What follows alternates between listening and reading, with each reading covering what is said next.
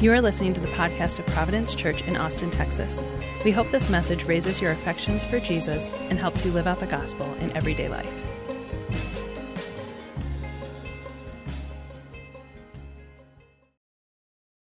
When I was a kid, my mom was an organist, and so I just grew up. We just went to church wherever mom played the organ. I wasn't that interested. I did get interested in this one particular moment, though. Uh, I was in some kind of class that I'm sure I was forced to be in, and they were having a, a memory contest. They were memorizing a psalm, and I thought, I can do this, because there was some kind of reward for it, which is why I wanted to do it. And so I worked hard, like outside of church, at home, memorizing this psalm. And I worked on it every day, and I got ready for it. The Sunday comes, and I wanted to go first. It's like, ah, let me go first. I get up in front of the, I think it might have been choir, I'm not sure. I get up in front of the other kids in the class or the choir, and I recite this psalm. I mean, word for word, nailed it. And I sit back down, but I don't get a reward. I don't get a prize. And I'm thinking, something has gone horribly wrong here. What happened was I memorized the wrong psalm. A much more difficult psalm than we were supposed to memorize, I would add. I got nothing. Something very similar happens to this man in our text today. Uh, he's often called the rich young ruler, you know, because he's rich and he's young and he rules something, I'm sure. Uh, but something goes horribly wrong. He thinks he's doing everything right, but it goes bad in the end. We've looked at a lot of encounters that people have had with Jesus in the book of Matthew, and over and over we see hurting people are, are forgiven and restored, sick people are healed, sad people go away rejoicing. Uh, as we get toward the end of the book, you know, and the mission gets clearer, the screws begin to tighten a little bit, and there's more, conflict. We've seen with the disciples some conflict, but even then, you know, worst case, they go away corrected, but still a disciple. And this man in Matthew 19 is unique in all of the Gospels. He goes away grieved. In all of the Gospel accounts, there was only one occasion which somebody who receives an invitation to follow Jesus doesn't do it, and it's this guy. Something has gone horribly wrong. And so we need to ask what has gone wrong and why? Because possibly the same kind of thing could go wrong with us. There's a lot of stuff going on in this passage. Clearly, it has something to say about money and possessions. Um, but it's also talking about eternal life and keeping in the commandments and how those things are related to each other. And so I would say the reason money and possessions are at the center of this conversation is because they're also at the center of this man's life. And so it could be about anything, anything that is at the center of your affections or aspirations, anything that has a certain kind of power in your life. And that's the question that should be on the front of our mind. What is that thing? What's at the center for me? For some of us, it actually is money and possessions. This will be incredibly relevant. Uh, for the rest of us, it is our blindness to the fact that it actually is money and possessions. That's at the center. Okay, maybe not for everybody, uh, but for probably more of us than we would suspect. Uh, let me just say this. I, th- I think we would need to be open to that possibility if we're going to hear what God has to say in this text. And whatever it is, we need to come with open hands to say, Lord, would you please speak to the center of my life today? So, how do we do that? How do we see what's gone wrong here and maybe in our own lives? Uh, for our roadmap, we're going we're gonna take a roadmap given to us by John Calvin uh, in his Institutes, which is his seminal work. He opens it with this with this sentence. He says, Nearly all wisdom we possess, that is to say, true and sound wisdom, consists of two parts knowledge of God and knowledge of ourselves. And he goes on to talk about how those are intertwined, right? Uh, knowledge of one sharpens or enhances our knowledge of the other. But the opposite is true as well. A lack of understanding of one diminishes or distorts our understanding of the other. And so we need a, a, a, right and good and healthy knowledge of God and a right and good and healthy knowledge of ourselves. That will help us to see what's going on in this text. Uh, let's start by talking about a knowledge of God. Look in verse 16. And just try to notice this man's perception of God. Behold, a man came up to Jesus saying, Teacher, what good deed must I do to have eternal life? And Jesus said to him, Why do you ask me about what is good? There's only one who's good. If you would enter life, keep the commandments. Uh, all the conflict stories that we've looked at have a misunderstanding about God, about who Jesus is and what his priorities are. And we see this over and over with the disciples. The disciples have some understanding of who God is, of what greatness is, of what the kingdom is, of who the Messiah is, and they're constantly trying to fit Jesus into their understanding of those things. And the same is true of us. We, we all have ideas about who God is and what He cares about. And some of those ideas are like from Scripture, they're good and true. But some of them are not from Scripture. Some of them are just informed by our culture. Some of our uh, perceptions of who God is are really about our own personalities and preferences. It just happens without us even knowing it. I've shared this quote before, but it's fitting here. Uh, Patrick Morley says, there is, a, there is a God who is, and there is a God that we want. And the turning point in our lives comes when we stop seeking the God we want and we start seeking the God who is. You see what he's saying? He's saying to approach a sermon or the scripture or anything like that, there has to be a certain disposition of humility that says, you know what, in and of myself, I don't see everything clearly. And so, God, would you speak? Would you teach? I'm open. We have to have that kind of disposition to see the God who is.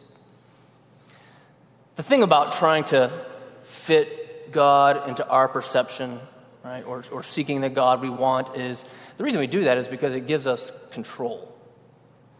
It allows us to keep calling the shots. Even the language we use about salvation sort of reveals that. We talk about how Jesus has come into our life. Why don't we talk about how we have come into his life? Because that's actually what's happening. The young man in our text has this same basic problem. Look again at verse 16. Behold, a man came to him saying, Teacher, what good deed must I do to have eternal life? So you'll notice how he addresses Jesus. He calls him teacher, which that seems fine to us, but not for Matthew.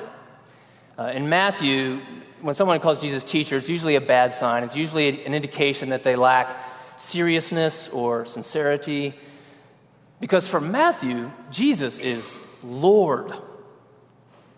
He is not just a teacher, he is Lord. Thinking about my uh, friends in Morocco seeing God just do incredible things. And I asked him, what, what do you teach them over there? He said, just two things. If we can get them to accept the authority of Scripture and the lordship of Jesus, then this kind of stuff happens. I think Matthew has a similar view, which is only when one sees Jesus as the Lord will he be able to accept his teaching and to follow him. So, this man's teacher is respectful but uncommitted. Right? He wants advice, not authority. And we do this kind of thing all the time. All the time. We, we make lifestyle choices, whether it's related to how we spend our money or our time or where we find pleasure, all kinds of things. We just make these choices, and then we hear something that God has to say about that. And because these choices have now a grip on us, a kind of power in our lives, we don't submit ourselves to what we hear, we, we take it into consideration. Well, that's good. We call it wisdom instead of truth. And we just sort of, we want to consider that. We, we take counsel from people that might agree with us, but we don't have a posture of submission to it as it has authority in our lives. We want advice. We don't want authority. But as long as we're trying to call the shots in our lives, we will never encounter Jesus personally. Because encounters with Jesus happen on his terms, not ours. Also, notice who this conversation is about.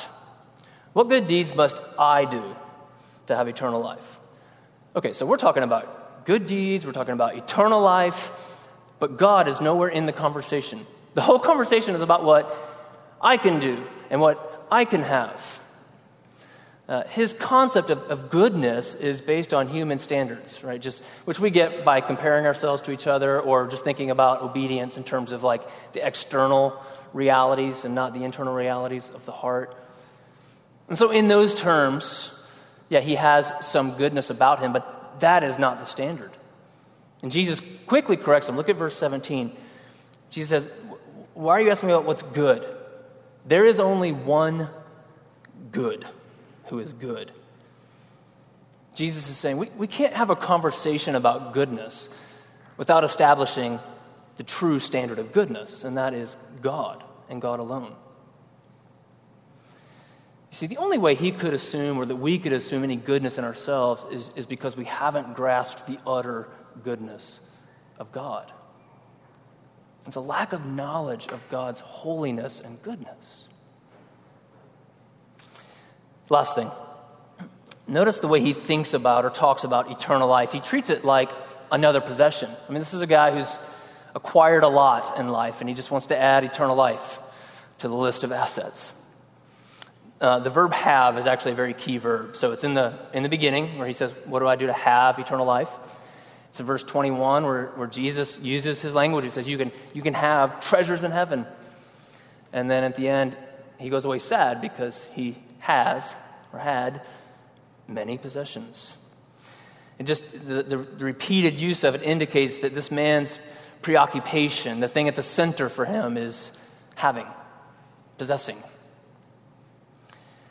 Uh, Frederick Dale Bruner asked the question Is it wrong to want to have eternal life?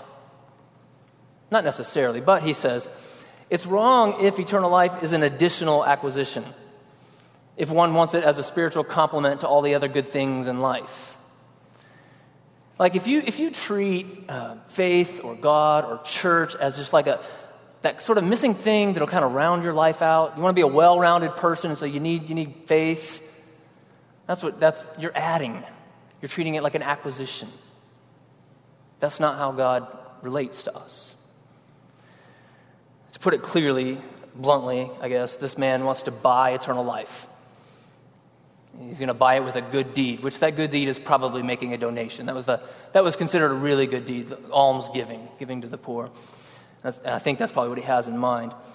So he's asking, what, what do I do? How do I get eternal life? And Jesus is saying, no, no, no, it's not a possession.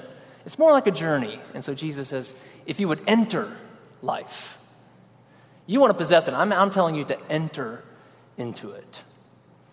To put it another way, this man likely thinks of heaven or the kingdom of God or life with God as a future reality to be secured now. And Jesus is saying, no, it's a, it's a present reality to be experienced now. Enter, come in. So, just in the way he asks the question, you can see there's a lack of understanding about who God is and how he works, how he relates to us. And for this man, it sort of manifests itself in a little bit of pride, right? Oh, I, I can do this. But sometimes it manifests itself in fear, which is kind of just the other side of the coin. But all of it has to do with a lack of understanding of who God is. Because if you don't understand who God is, how would you trust him? Uh, when one of my children, who I won't name, but when Holden was young, uh, when he was really young, he, we'd be at the dinner table and we would notice that anytime somebody went for a scoop of something, he would freak out. And it was like a whole bowl of it. Because in his mind, it was going to go away. He was like fearful of not having it. And so he would like pile on his plate with stuff and like move the things closer to his place, you know. And I'll be like, hey, what's going on there, buddy? And I don't even know if he was conscious of why he was doing it, but I would try to explain to him, like, okay, the stuff that's in that bowl, there's, a, there's another pot of it over there.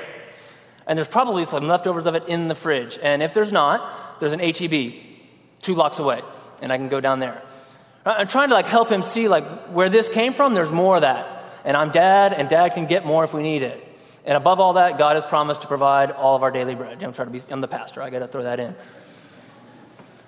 You, you see what I'm saying? So he's freaking out in fear, and I'm trying to comfort him. I'm trying to assure him no, no, no, you, you've misunderstood who I am. I'm dad. I can get all the mashed potatoes you want. What, what behaviors in your life do you think indicate a misunderstanding of who God is? That you've got a dad who knows what you need. First thing is a knowledge of God, a right understanding of God. The second thing is a right understanding of ourselves. This is where it uh, gets interesting. So, Jesus says in verse 17, last part, he says, Look, if, if you would enter life, then keep the commandments. And when you're just reading that, you think, wait, what? Like, is this what you would expect Jesus to say? We've looked at a lot of encounters in Matthew. And in all of them, the issue is always people's faith, right? That's the issue faith, not commandments. But Jesus says, keep the commandments. Verse 18, this is, I think, what the man wanted to hear. He, he said, okay, good. Wh- which ones? Because there's so many laws. Right? There's, there's the laws that God gave them, but then there's a lot of other laws that they made about how to keep the laws that God gave them. It's like the tax code, right? Only the, only the experts understand it, and that's how they want it. And so this guy's confused. You know, he's asking for like the TurboTax. He's like, Can you just walk, walk me through this? Which ones do I need to do? And again, it feels like this conversation is just headed in the wrong direction. If someone came up to me after church and said, What do I need to do to have eternal life? I would not say keep the commandments. And even if I did, I would not get into a conversation about which ones to keep. It would just feel so legalistic. And we would say things like, no, no, no, no, Christianity is not rules, it's a relationship. That's, that's probably what I would say. But it's not what Jesus is saying. Jesus actually gives him the rules and he tells him which ones. Look what he says, verse uh, 18. Here's the rules you shall not murder, don't commit adultery, don't steal, don't bear false witness, and honor your father and mother. He gives them the last half of the Ten Commandments. Uh, and then he, he summarizes that last half with, with the phrase, love your neighbor as yourself. What's he doing here? Well, I think the language indicates that the re- by giving him the last half, he's sort of as representative of the whole. I think what Jesus is saying, obey the Ten Commandments, right, which is to love God and your neighbor as yourself. Um, but the reason he gives them the last half is because these are the visible ones. These have to do with our relationships with each other. These give proof that I'm serious about the first five, and that I'm doing these. But again, why is Jesus pointing him here? I think it's to teach this man and us something about God and about himself. In our gospel language, in our New Testament reality, uh, sometimes we fall into the trap of thinking the law is bad. Because we know, Paul tells us, you can't be saved by works of the law. So, so that's not the way for eternal life. It's bad. But it's not bad, is it? It's good. The law comes from God. And we've just established that God is the only one good. When God gave the Ten Commandments to Israel, it was a revelation of Himself, of His goodness, and it was a provision for the goodness of His people. And, and nothing is different with Jesus. Jesus' vision of life in the kingdom is the law of God. The whole Sermon on the Mount is dedicated to explaining what life in the kingdom looks like. It's an explanation of the law of God when Jesus is with his disciples at the Last Supper, he says, Listen, guys, if you love me, you know, you know what you'll do? You'll keep my commandments. At the end, when he commissions them and he sends them to the world, he says, Go and make disciples, baptizing people in the name of the Father and the Son and the Holy Spirit, and doing what? Teach them to obey all that I've commanded you. This is life in the kingdom, keeping the commandments. The law's good. And it's a good word for us to hear that the God who is, the God who became flesh and rescued us, the God who rose from the dead, the God who we will meet face to face, he wants us to obey his commands.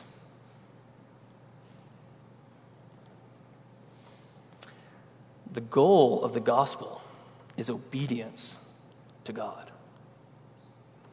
That's what Paul says in Romans 6.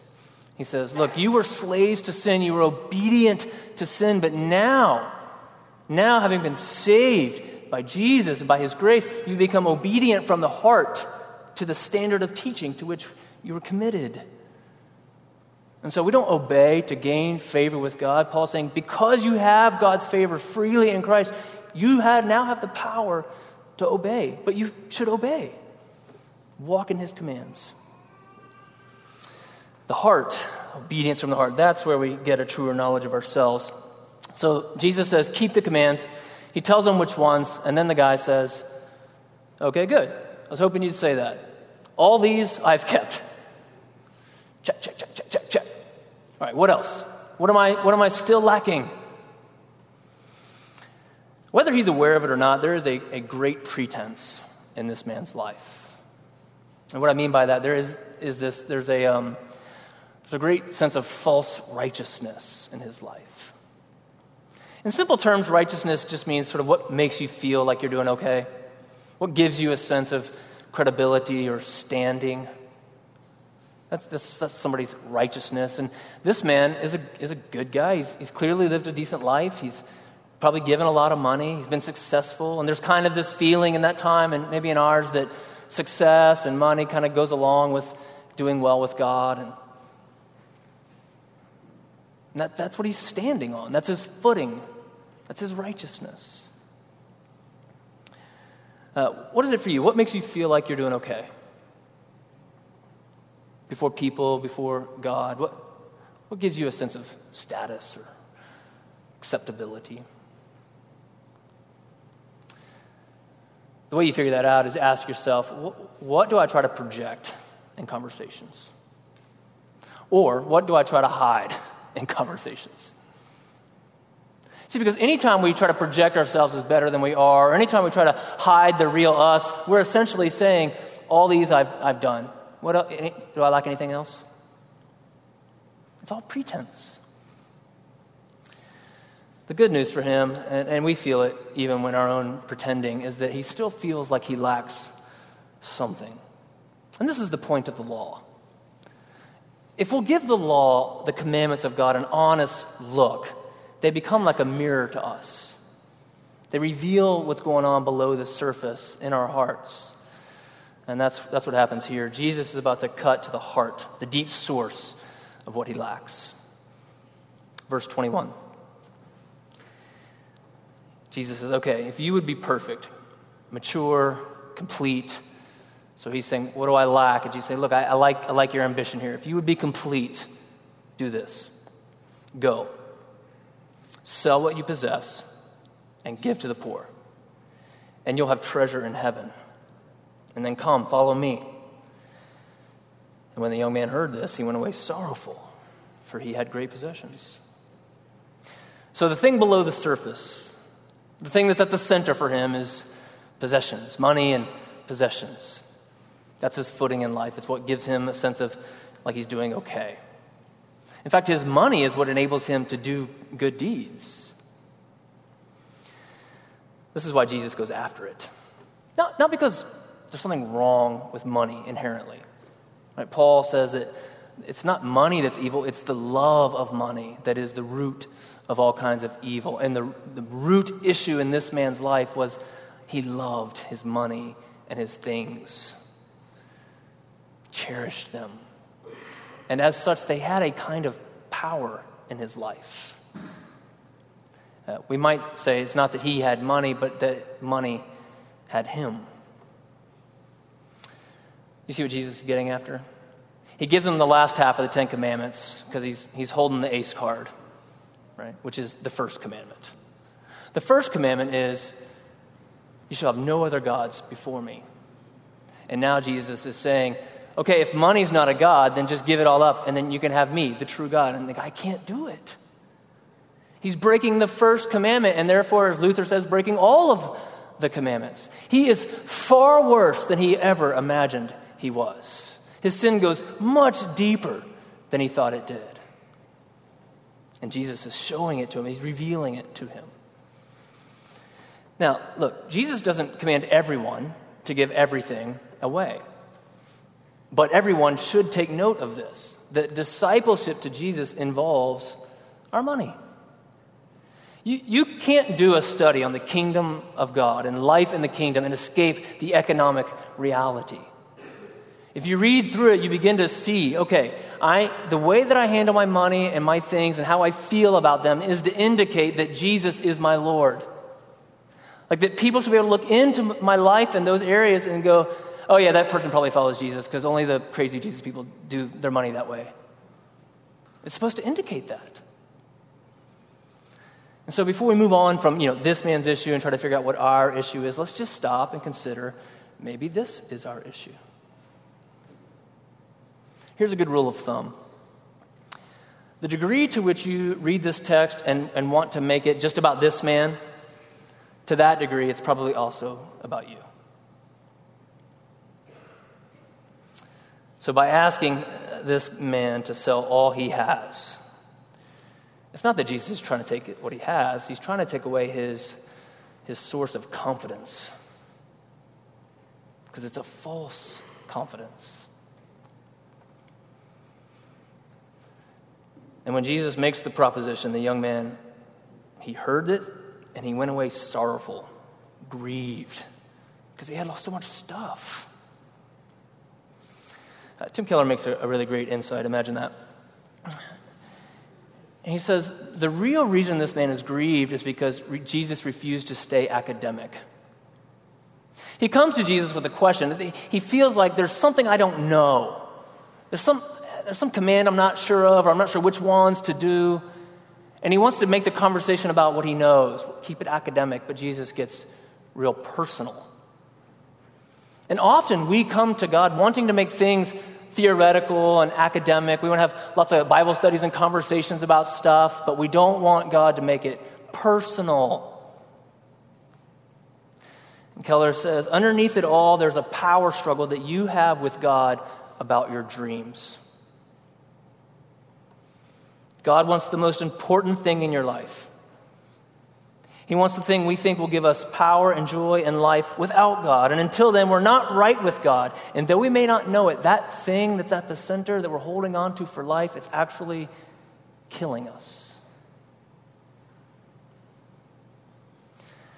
When God does surgery, when He cuts to the heart, it feels like He's killing us. But in reality, He's saving us. He wants, he wants to give us life. I, uh, I was at a different church speaking on the issue of honesty, talking about this, this issue of pretense, always trying to hide the parts of ourselves we don't want people to see and project the parts we do want them to see. And I had stole this phrase from another pastor in town. Uh, he, he talks about the last 10%. And I was telling this church, you know, in a, in a church environment where we value honesty and where we, we value openness and vulnerability, we're, we're pretty, we kind of put a lot of stuff out there. But, but most of us don't put it all out there. See, we're very skilled. I put enough out there of me that makes you think I'm being really honest so that you don't ask me about the other 10%. And so I, I'm really good. I know what percentage to give you so that you think that that's it. Right? We're good at this kind of thing. And I was just talking about what it would look like to give up the last 10% of pretending. And there was a, a young man in the congregation who I don't really know, I know him from afar. And he's like this guy. He's, he's successful, got it together, married a great girl, has a kid, kind of has everything going. But God cut to the heart that day because he had 10%. And so he, he went to his wife and said, Listen, I, I've been holding out. I've been holding back this I've been escaping pornography and, and, and escaping to reliance upon drinking. He's like, I just kept these things hidden but it's not the real me. Here's the real me. And you know what? It was painful. I mean, she was hurt. There was weeks and weeks of pain. But then there was healing. Then there was fruit that came out of that. You know, unless something dies, it doesn't raise again. He died to it. And then God brought all this fruit in his life a more fruitful marriage. Uh, he, he's not only talking with other guys about this, he's leading groups now, and some of them around these specific issues. He experiences such freedom in these areas.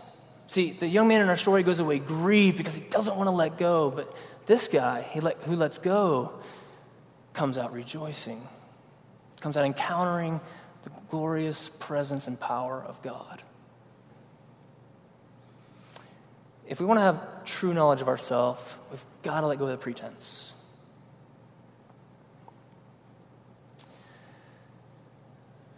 Jesus says to the disciples, verse 23, He's like, I'm telling you, it is with great difficulty that a rich person can enter the kingdom of heaven. Again, I'll tell you, it's easier for a camel to go through the eye of a needle than for a rich person to enter the kingdom of God. Look, you've all heard these stories about how there's some gate where like only a camel can get through if it gets down low. As so if to suggest sort of like you can be you can love your money as long as you're sort of humble about it. No, that there is no such gate, right? There, there is no other explanation. When Jesus says it is impossible, that's just what he means. He means it's impossible. Why is it impossible? Because you can't serve God and money. You can't love your money and things or have any other God for that matter and enter life in the kingdom. It's a gospel illustration. He's saying for the camel to go through an eye of a needle, something really miraculous, a transformation would have to happen. You see, the, the young man comes to Jesus. and said, What good can I do? And Jesus is saying, Well, no, wrong starting point. There's no good in you. Only God is good. But then he tells him to keep the commands, which would be doing good. How can he do that? A miraculous transformation. What if the good God could get inside of him? Then goodness would overflow. And you know what it would look like? It would look like the law of God. You see, the law is not the source of righteousness, but it's always the course of it, Willard says. It's always what kingdom life looks like. But the only way you can live it out is to have a miraculous transformation where the good God comes inside of you. Jesus says, Go and sell. But then he says, Come and follow me. See, the gospel demands everything you've got, but then it gives you everything God has. It's, it's really a pretty good deal. Go and sell, come and follow me. Lose your life, find life. Stop storing up treasures on earth, and you'll have treasures in heaven. The man went away grieved because he thought he was losing everything, but he wasn't. He heard the command, go and sell, but he didn't grasp the, what was being offered. Come and follow me.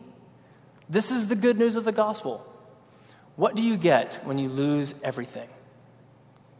Jesus. The kingdom of heaven is like a field. And one day a man's in the field and he finds this treasure in this field of immense value. And what does he do?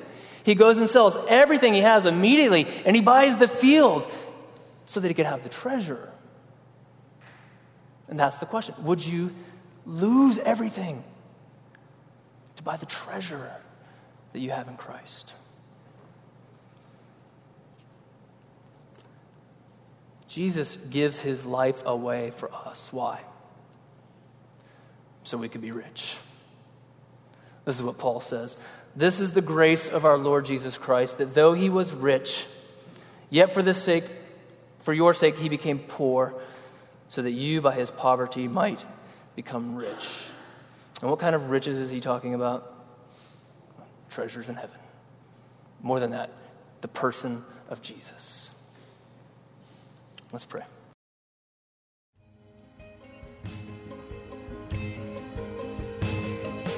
Thanks for listening to the podcast of Providence Church. For more resources and info, visit us online at www.providenceaustin.com.